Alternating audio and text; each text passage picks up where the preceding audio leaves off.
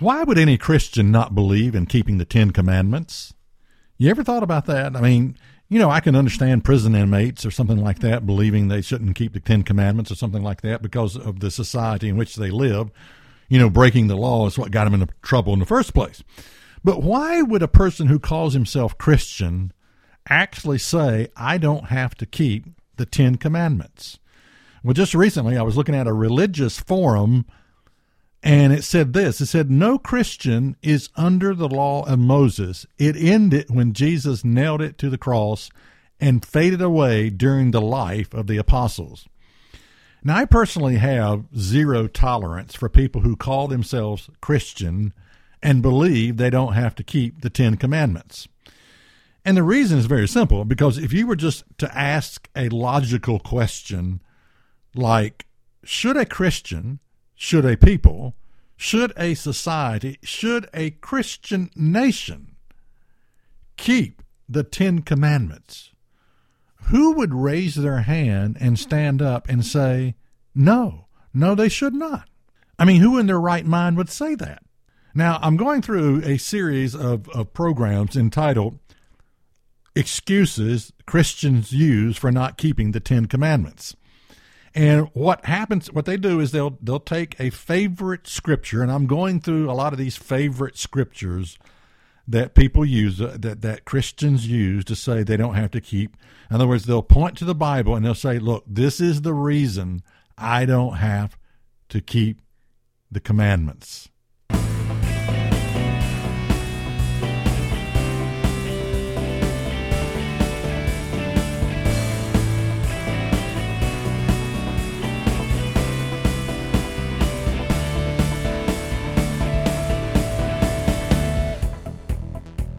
Is That Really in the Bible? presents the teaching ministry of David Freeman.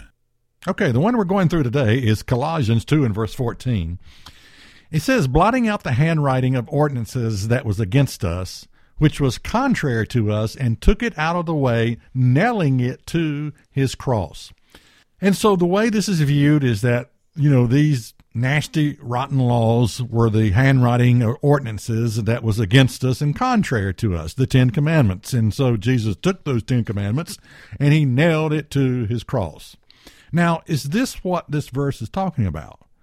You know, throughout the Bible, the Ten Commandments are never referred to as the handwriting of ordinances oh, I know you can take that verse and, and say it means that, but make it fit. But it's it's you know the commandments are referred to as the Ten Commandments.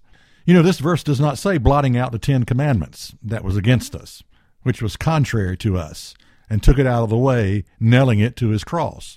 You know, a lot of times you want to look at what the verse does not say. Does it say the Ten Commandments? No, it doesn't say that.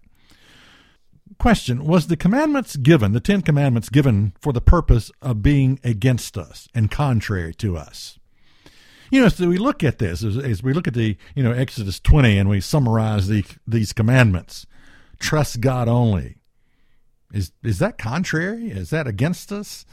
Uh, worship God only. Uh, use God's name in a way that honors Him. Rest on the Sabbath day and think about God. Is that somehow contrary? Is that against us? is that against people?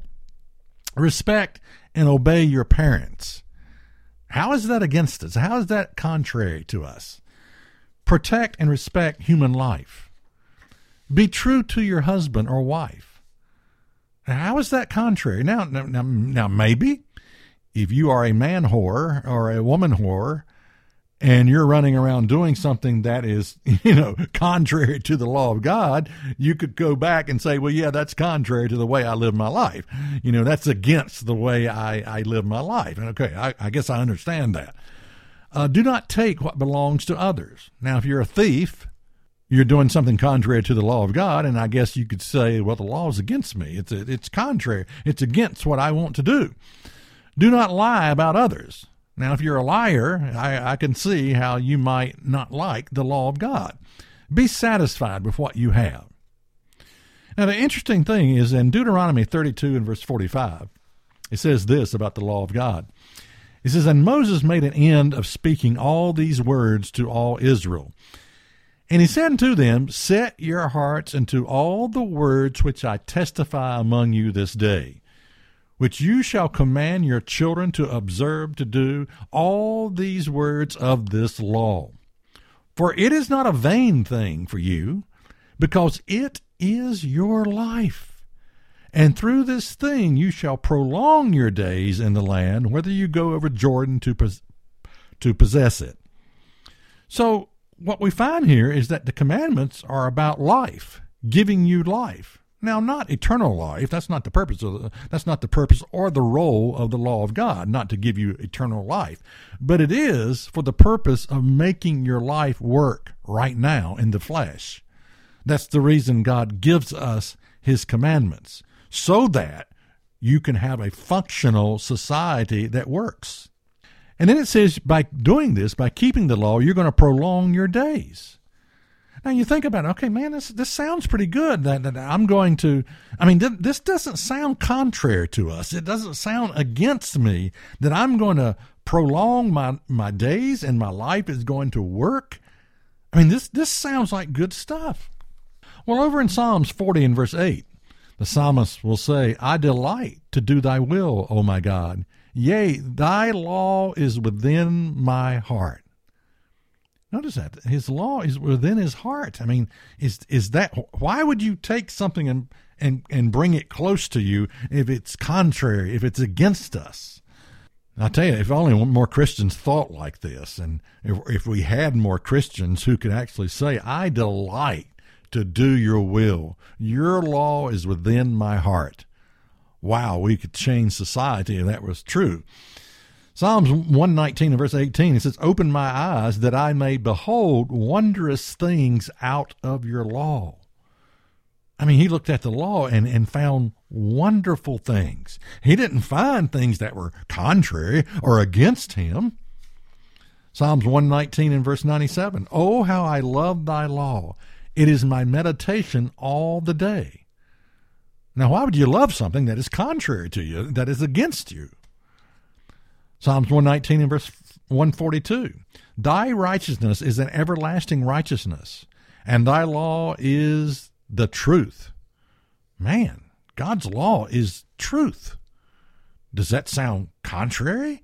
Why, why would you call truth contrary to you and something that is against you? Of course, only if you hated the truth, I can understand that. Psalms 119 and verse 163 I hate and abhor lying, but thy law do I love. I mean, how could you love something that was contrary and against us? Now, there is one way that the law can be against us. And let me explain this. Let me go into this in a little bit more details here. First John 3 and verse 4 says this Whosoever commits sin transgresses also the law. For sin is the transgression of the law. So, what is sin? Well, it's when you break the Ten Commandments. And when you break the Ten Commandments, it claims your life. There's a, a death penalty that hangs over your head for breaking God's law. So, yeah, in that sense, I clearly understand that it can be against us if you break it. But what was Jesus' answer to this problem when I break God's law? When I have committed sin? I mean, think about it. Okay, I have sinned.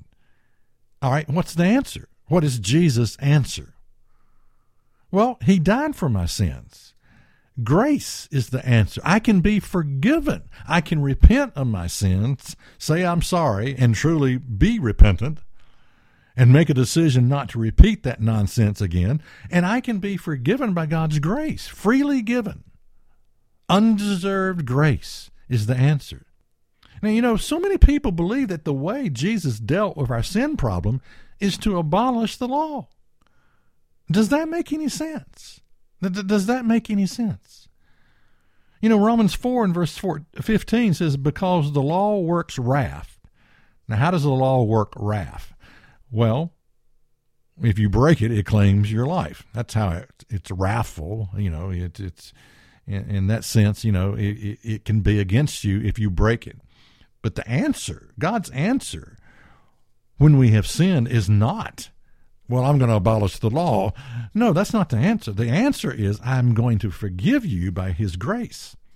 But this continues on because the law works wrath, for where no law is, there is no transgression. Now, what does that mean? Where there is no law, there is no transgression. In other words, where there is no law, there is no sin. You can't get a ticket for running a stop sign if there is no stop sign. So if you abolish the law, there is no sin. Because where no law is, there's no law breaking. You can't break a law that doesn't exist. So if there is no sin because there is no law, then we don't need forgiveness, do we? We don't need Jesus. We don't need a savior if there is if the law has been abolished. Because there's no law and there's is nothing that you can do that is wrong. Now that's that's you know that sort of explains in a nutshell when you, you start coming up against this teaching that the law's been nailed to the cross, it's been abolished, it's been done away with, and you suddenly realize, wait a minute, if there is no law, then there's nothing I can do that's wrong. There is no sin.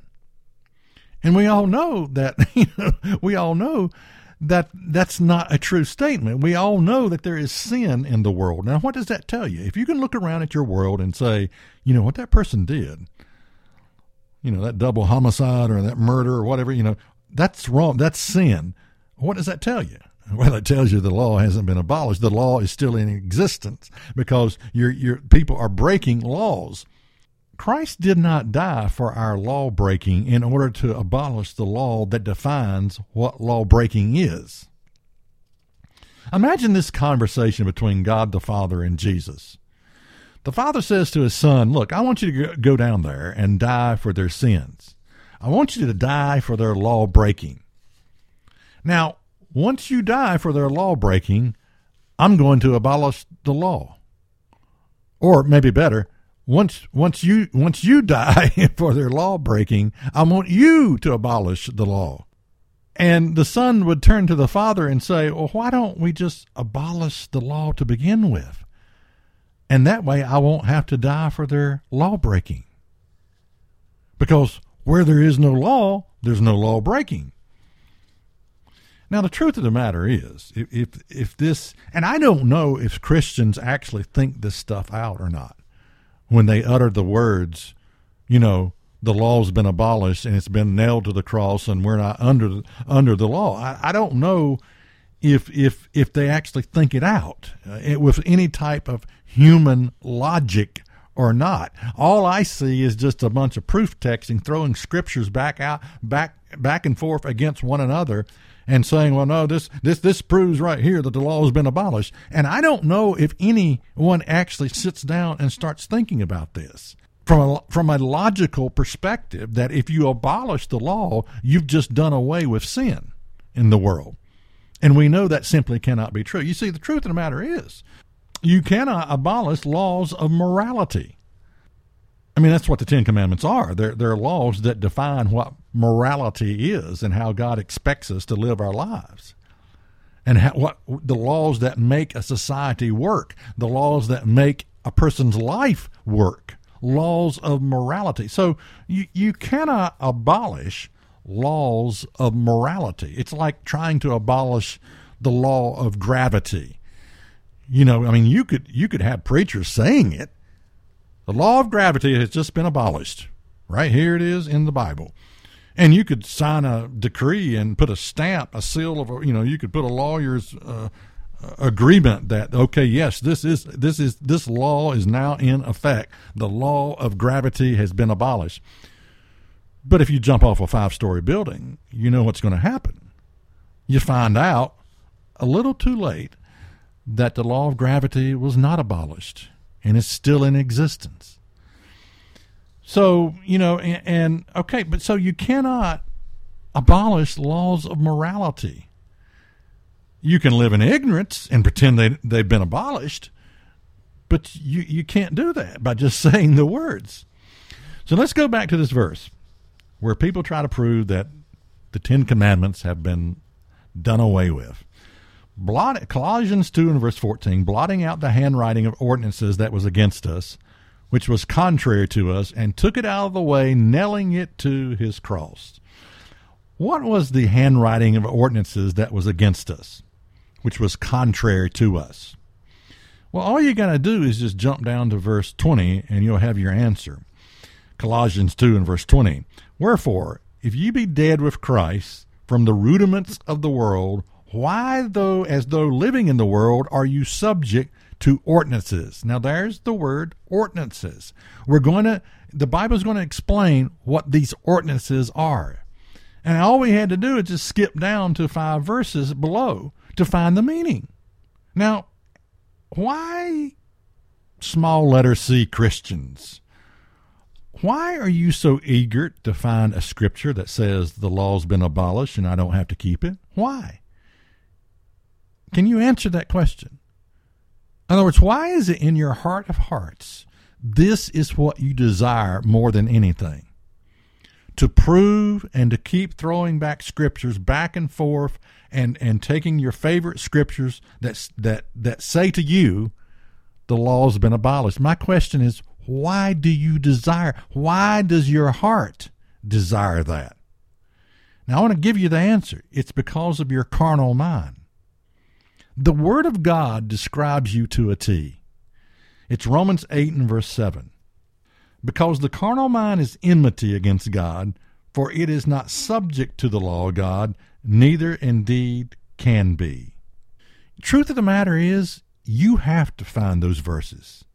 You have no other choice but to find those verses that seem to say, the law's been done away with, the law's been abolished. And that's a scary thought when you think about you have no other choice but to do that. But it's because of your carnality. It's because you're lacking something called conversion. Because this verse tells us the natural way, the carnal mind, the natural way we all come into this world is carnal. And naturally, we're not subject to the law of God, neither indeed can be.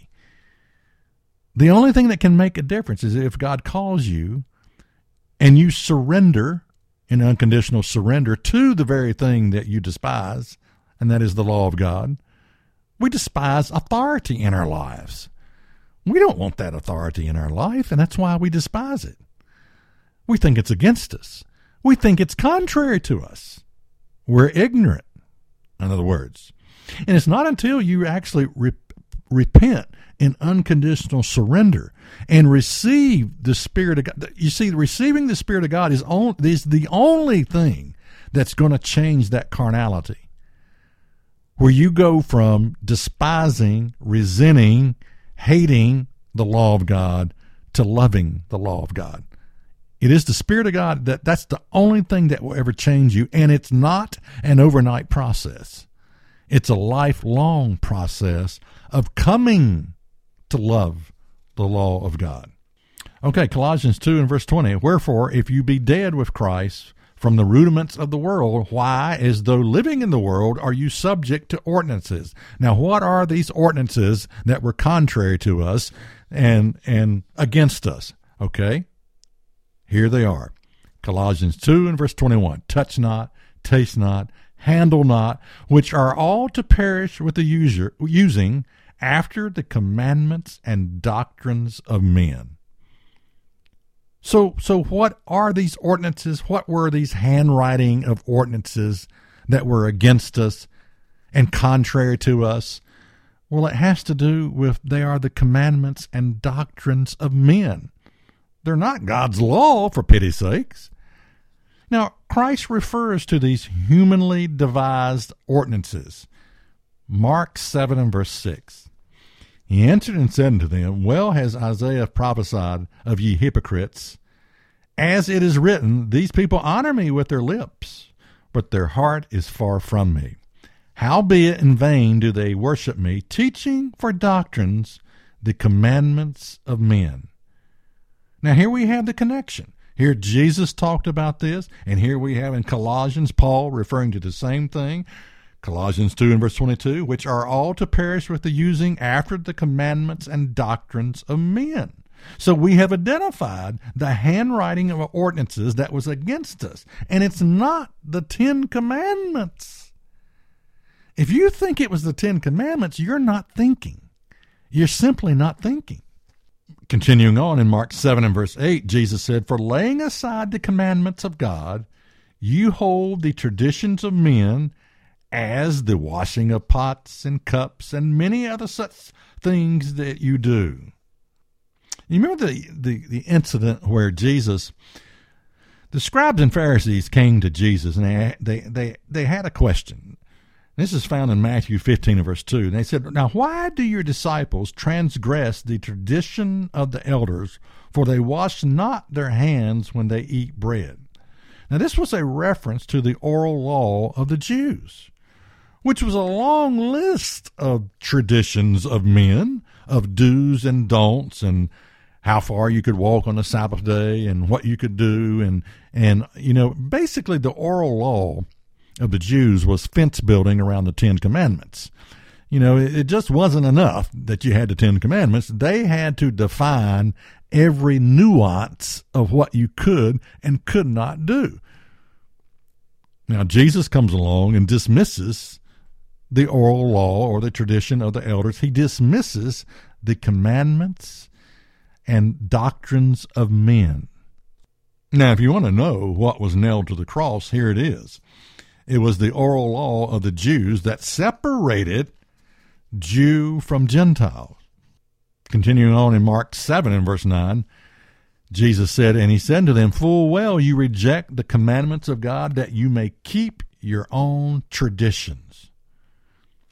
Do we have any small letter C Christians that do this? Reject the commandments of God. Yes, we do. Yes, we do. And, you know, like I said, zero tolerance for people who call themselves Christians and believe they don't have to keep the Ten Commandments. Because, like I said, you know, if you ask, well, should a Christian, should a people, should a society, should a Christian nation keep the Ten Commandments? You know, like I said, who would say no? Who would say no? So, what we have identified in this study that is that the handwriting of ordinances that was against us which was contrary to us, and took it out of the way, nailing it to his cross, that this verse in Colossians 2 and verse 14 is not referring to the Ten Commandments of God at all. It was simply the oral law of the Jews, the tradition and of the elders. It was their fence building around the law of God that Christ that was nailed to the cross. It was that law that traditions of the elders, the traditions and teachings of men that separated Jew from Gentile and would not allow them, the Gentiles, to have fellowship with God. Yeah, all that was nailed to Christ's cross, but it, was not the Ten Commandments. So, as I said earlier, who in their right mind would say, Yeah, I believe that a Christian, a people, a society, a Christian nation should not keep the Ten Commandments. Who would say that? Well, there's only one person I can think of who would say that, and that are that there are Christians who are simply playing church. For more information, check us out online at isthatreallyinthebible.net. Listen to the podcast, watch the weekly program worship with us on our weekly Sabbath service, and be sure to visit our free bookstore. Again, the website is isthatreallyinthebible.net.